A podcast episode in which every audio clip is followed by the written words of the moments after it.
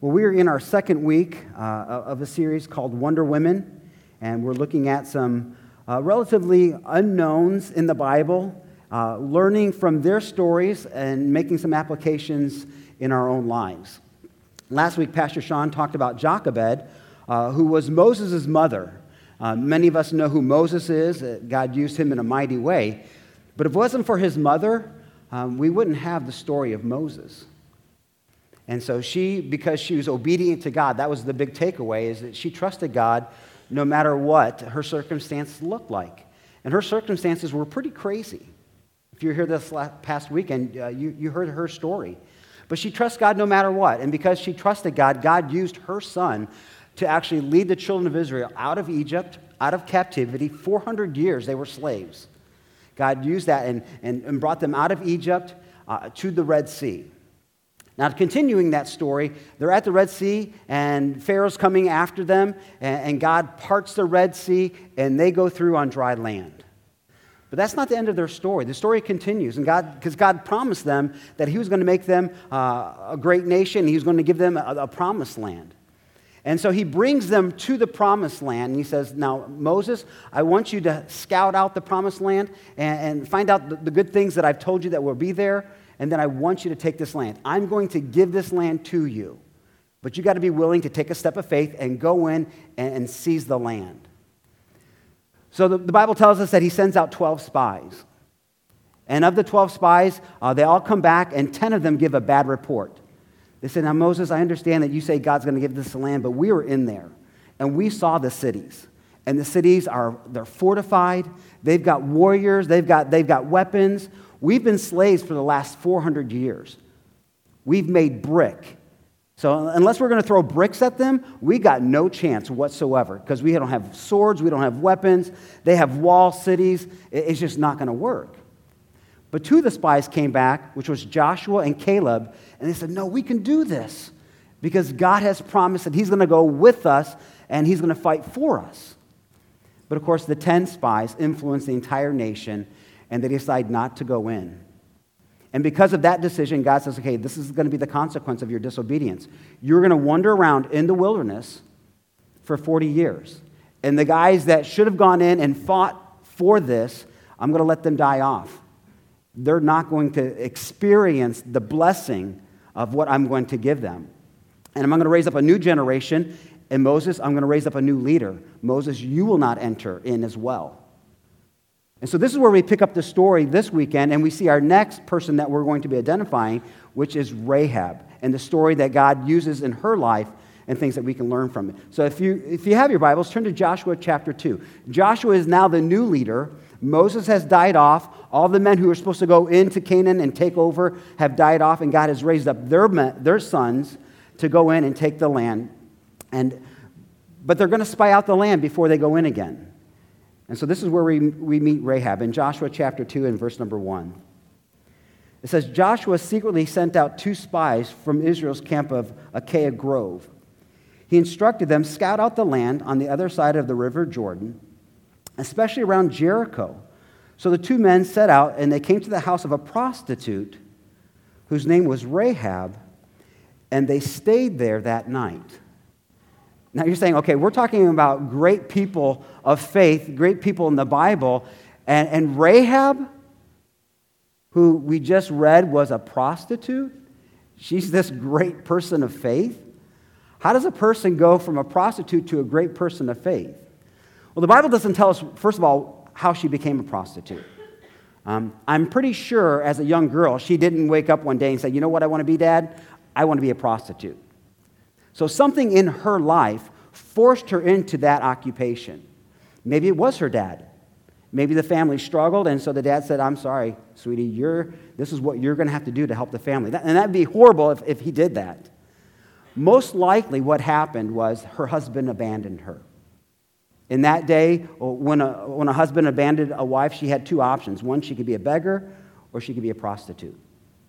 And so, most likely, it was her circumstances that forced her into this lifestyle. And maybe you can identify with the pain of her life. I'm sure that as this is being written about her life, she's taking inventory of her life and she's not saying, you know what, this is where I thought I would be.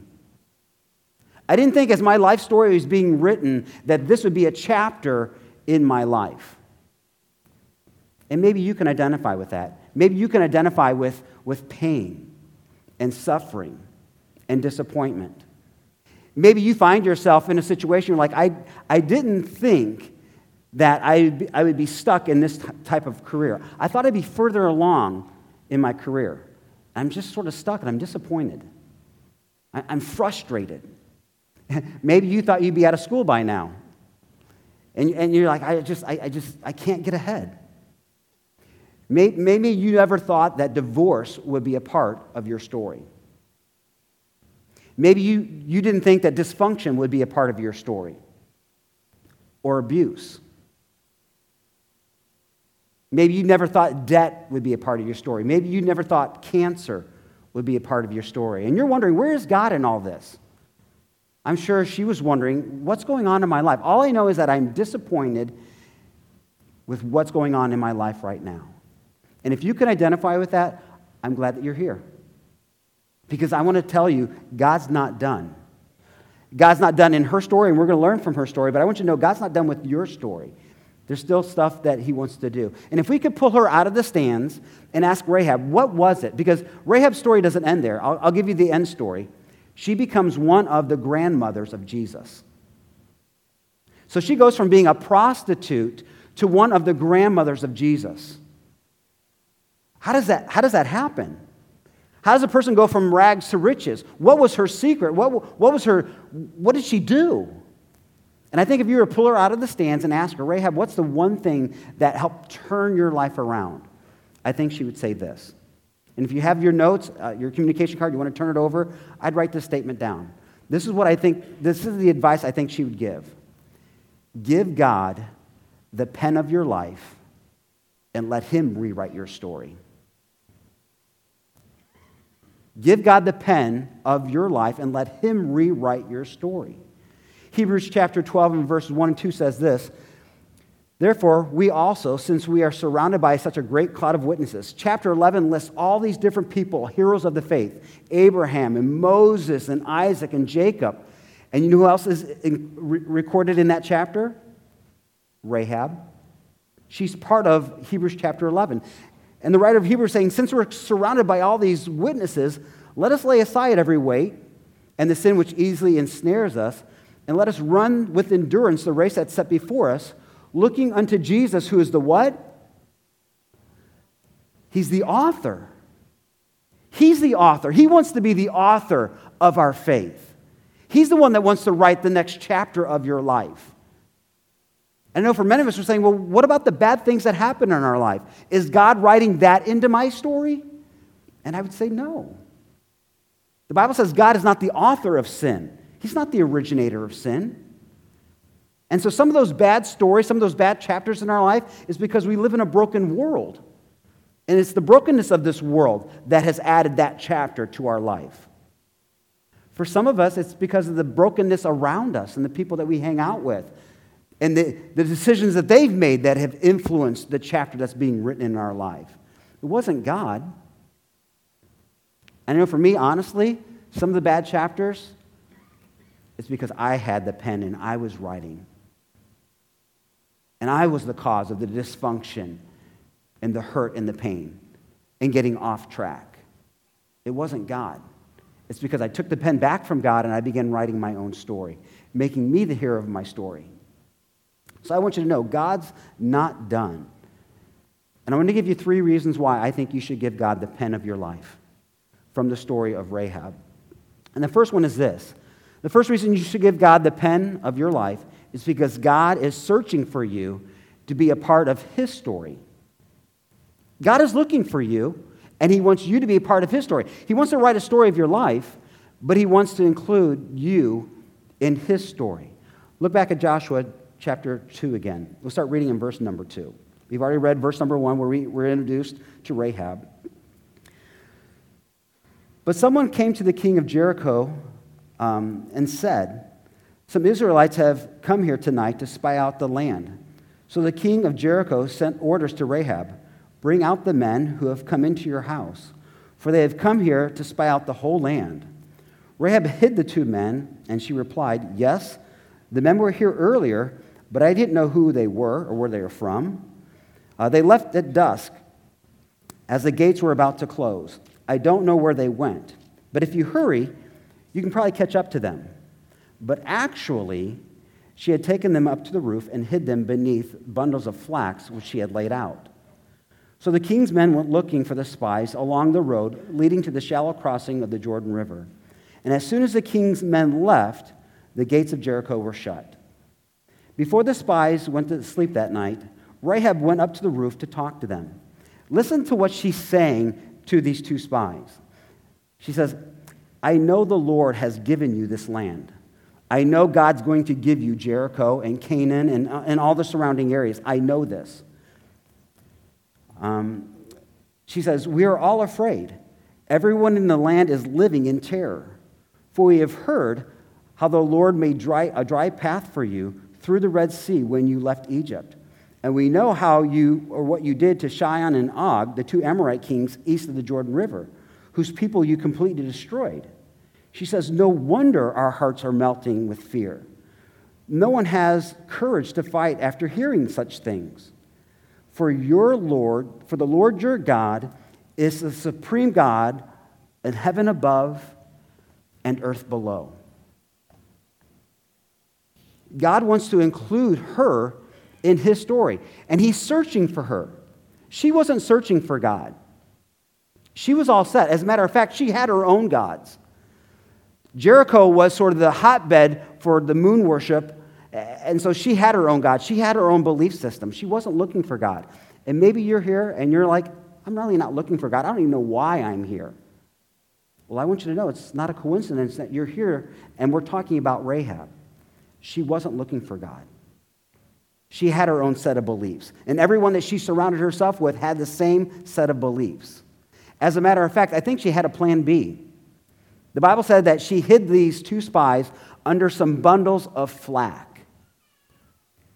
And some people that I talked to, and this is just a theory, I mean, the Bible doesn't tell us this, but the theory is that she was going to get out of the business of being a prostitute.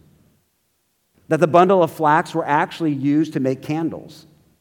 And so maybe she was trying to better herself. Maybe she's saying, you know what, I, don't like this style. I don't like the story that's being written, and so I, I want to change it. I'm going to go to plan B. I'm going to go to my second option.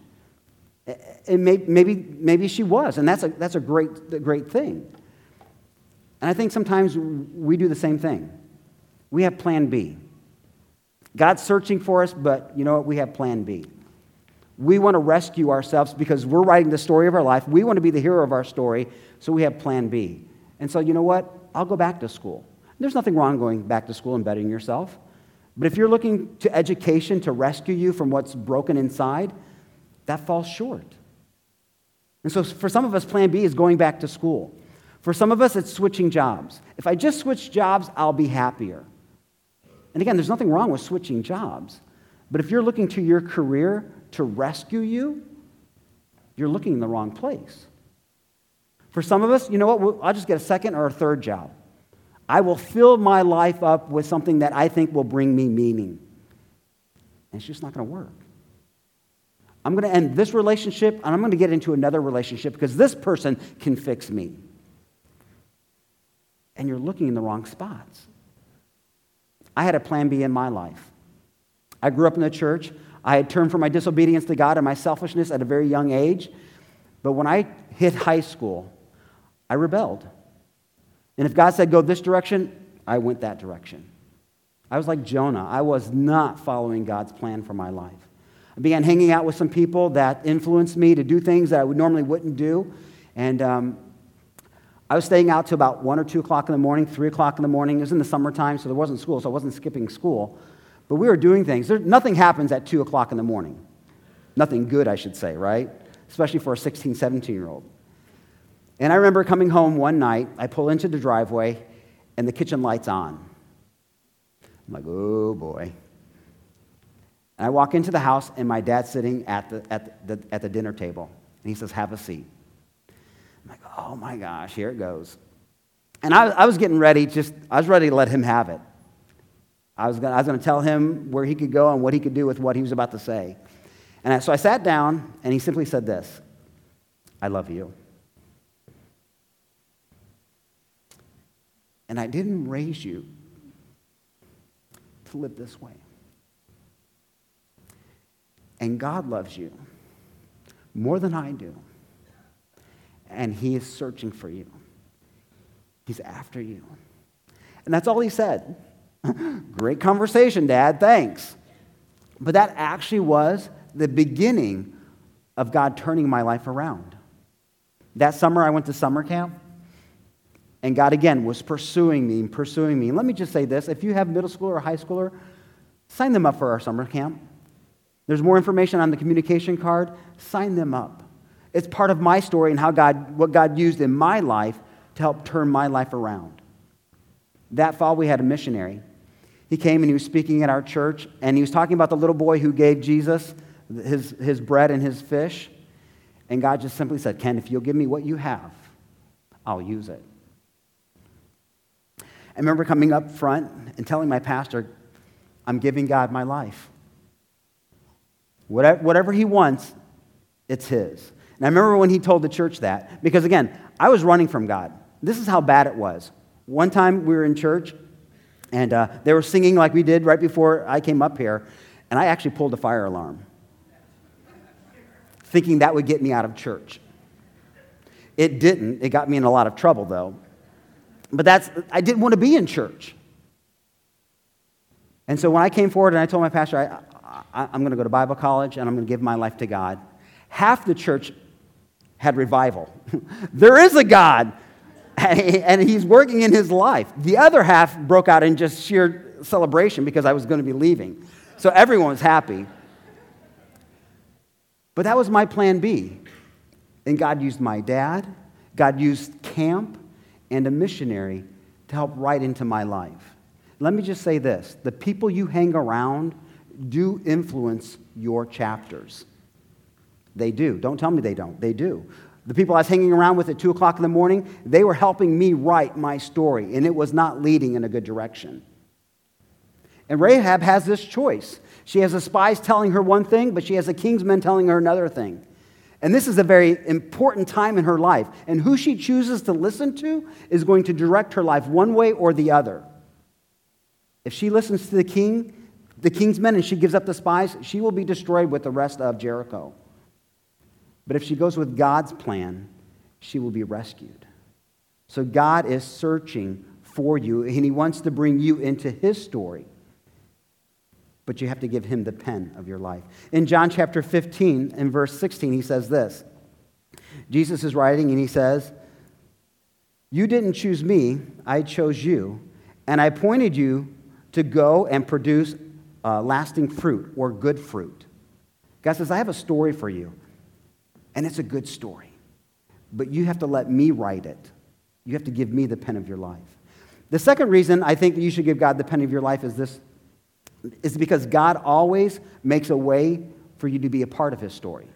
God is searching for you, and he wants to include you in his story, but he also makes a way to write you into his story. Look back at Joshua chapter 2, starting verse number 12. So she's already admitted that your God is the supreme God. I recognize that from the stories of seeing what God has done in your life. She says, But now swear to me by the Lord that you'll be kind to me and my family since I have helped you. Give me some guarantee when Jericho is conquered that you will let me live, along with my, my father, my mother, my brothers, and my sisters, and all their families. We offer our own lives as a guarantee for your safety, the men replied. If you don't betray us, we will keep our promise and be kind to you when the Lord gives us this land. Then, since Rahab's house was built into the, the town wall, she let them down by a rope through the window. Escape into the hills, she told them. Hide there for three days from the men who are searching for you. Then, when they return, you can go your way. But before they left, the men told her, We will be bound by this oath um, when we, take, we have taken only if you follow these instructions. So they're going to give them some, her some instructions. When we come into the land, you must leave this scarlet rope hanging from the window through which you let us down.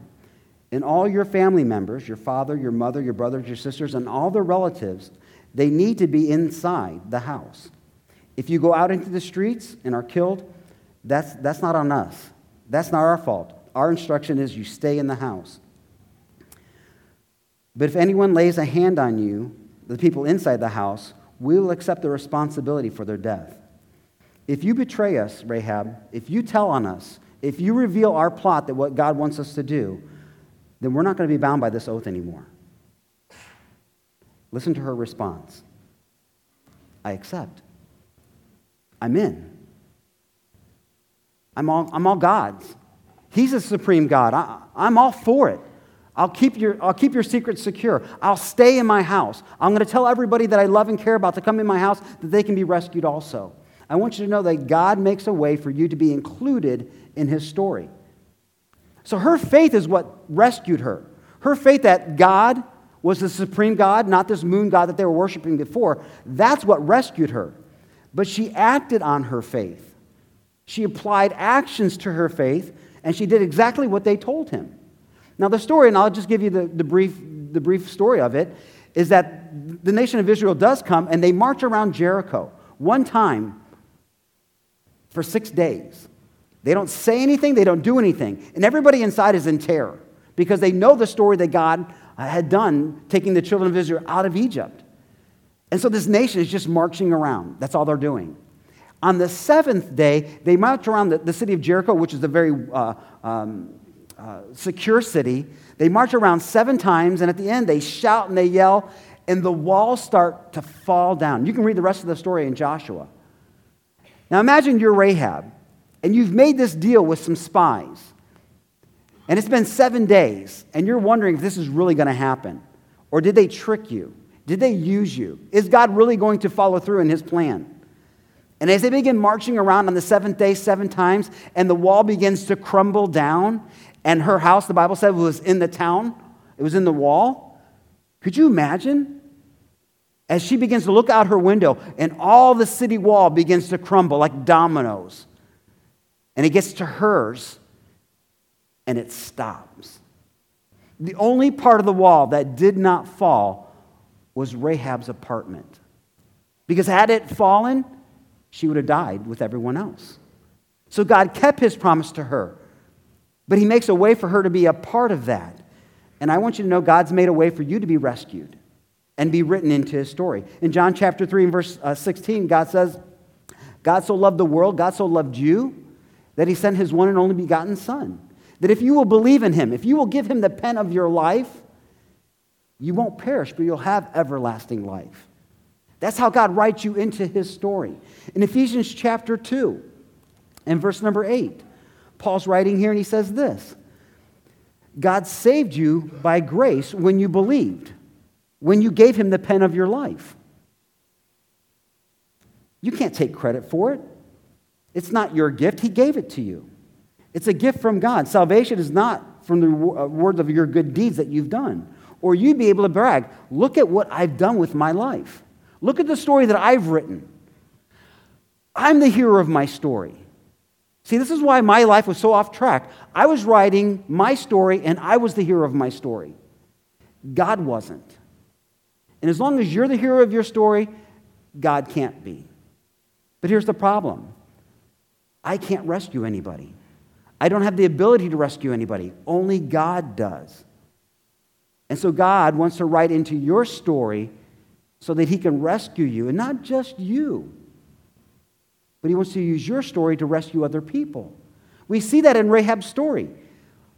Why did she believe that, that God was the Lord, supreme God of heaven and earth?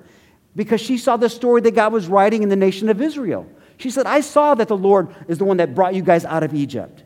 He's the one that parted the Red Sea so that you can go through. He's the one that helped you to overcome the, the Midianite kings. She didn't attribute that to the, the nation of Israel and their mighty warriors. She said it was your Lord, your God, that did that. And I want you to know that God wants to use your story that He's writing in your life to impact other people. The third reason why I think you should give the pen of your life to God is because God's story always has a better ending. God's story has a redemptive ending, a better ending. What was Rahab hoping for? What, did, what was the deal that she wanted to make with the spies? Hey, when you come in, can you just make sure that we don't die? That's, what, that's all she wanted. She didn't ask, hey, get me out of prostitution. She didn't ask, hey, I want to become one of you guys and I, and I, want to, I want to follow your God. All she said is, hey, just don't kill me. Maybe I can go to another city and start my candle business. And I have my family with me. And God says, I have so much more for you. I don't want to just see that you don't die. I want to rescue you and give you a life to live that you can't even imagine. The next time we hear about Rahab outside this story is in the book of Matthew. Matthew is one of the followers of Jesus, and he writes in Matthew the genealogy of Jesus. And he wants to show that, that Jesus goes back all the way to, and he's connected to Abraham, who is the father of the nation of Israel. And they do that through genealogy. This person was married to this person, had this child, and this child was married to this person, had this child. And so from Abraham to Jesus, there's 42 different generations. And mostly they, they named the guys because the lineage was passed through, through the man. But in Matthew's account, he includes four of the grandmothers of Jesus. And I want to read their names because I want you to see who they are. In Matthew chapter 1, in verse number 3, it says this Judah was the father of Perez and Zerah, whose mother was Tamar. Now, if you don't know this story, it's a horrific story. And I'll just give you the short version of this. Tamar was married to Judah's son, and he was such a wicked person that God actually killed him.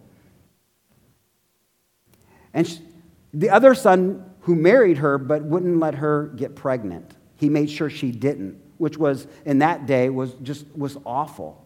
So Judah was actually her father-in-law, it wasn't her husband, it was her father-in-law. He sends her away. And someone told Tamar, hey, your father in law's in town. And this is what she did she dressed up as a prostitute and she tricked her father in law into having sex with her. And she got pregnant and she had twins.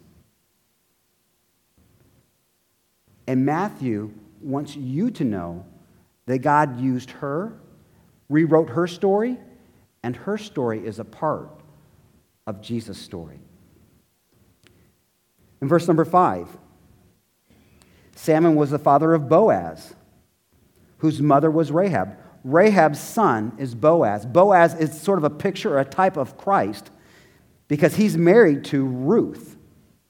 And Ruth is a Gentile. She wasn't an Israelite. Actually, Rahab wasn't a Jew, she was a Canaanite.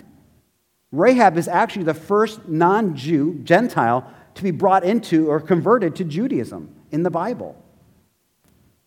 And her great granddaughter, Ruth, also is brought into this. Her son was Obed, who was the father of Jesse. Jesse was the father of King David, David was the father of Solomon, whose mother was Bathsheba, the widow of Uriah. And as you look at these three men, why would Matthew only include these three ladies? Because of their past, because of their story. I think Matthew identifies with these ladies because Matthew had a, a terrible past. He was a tax collector, he was a traitor of his country. And so for Tamar, I think he wrote and included her and wanted you to know that she was part of God's story because Tamar shows us that God will forgive even our darkest sins. She tricked her father in law in having sex with her. And God says, I want you to know even your darkest sins can be forgiven. That's what we learn from Tamar. From Rahab, we learned that regardless of your past, she was a prostitute. Regardless of your past, God wants to write in your story. He wants to include you in his story. With Ruth, we learn that God won't leave anyone out. She was an outsider, and God included her in his story. With Bathsheba, she was a victim. She was on her roof bathing, and King David, because he was a lustful man, said, I'm going to have her and he took her and got her pregnant and then killed his, her husband, Uriah. That's why she was a widow, because King David and his sinfulness. She did, She didn't ask for that. And I think what we learn from Bathsheba is this that God can heal any situation. God is the hero of our stories, not us. He's the answer. If you're looking for answers, God says, I have many names that I call myself, and all my names help you to identify with that I can provide for you. So if you're looking for answers, God says, I'm Yahweh, which simply means I am. I am. I'm the answer. I'm, I'm who you're looking for. I'm the one that can rescue you.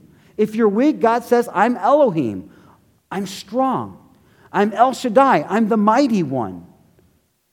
That's who, I, that's who you should look to if, if you're struggling. If you're in need, he says, I am Yahweh Jireh, the Lord who provides. If you need peace, he says, I am Yahweh Shalom, the Lord of peace.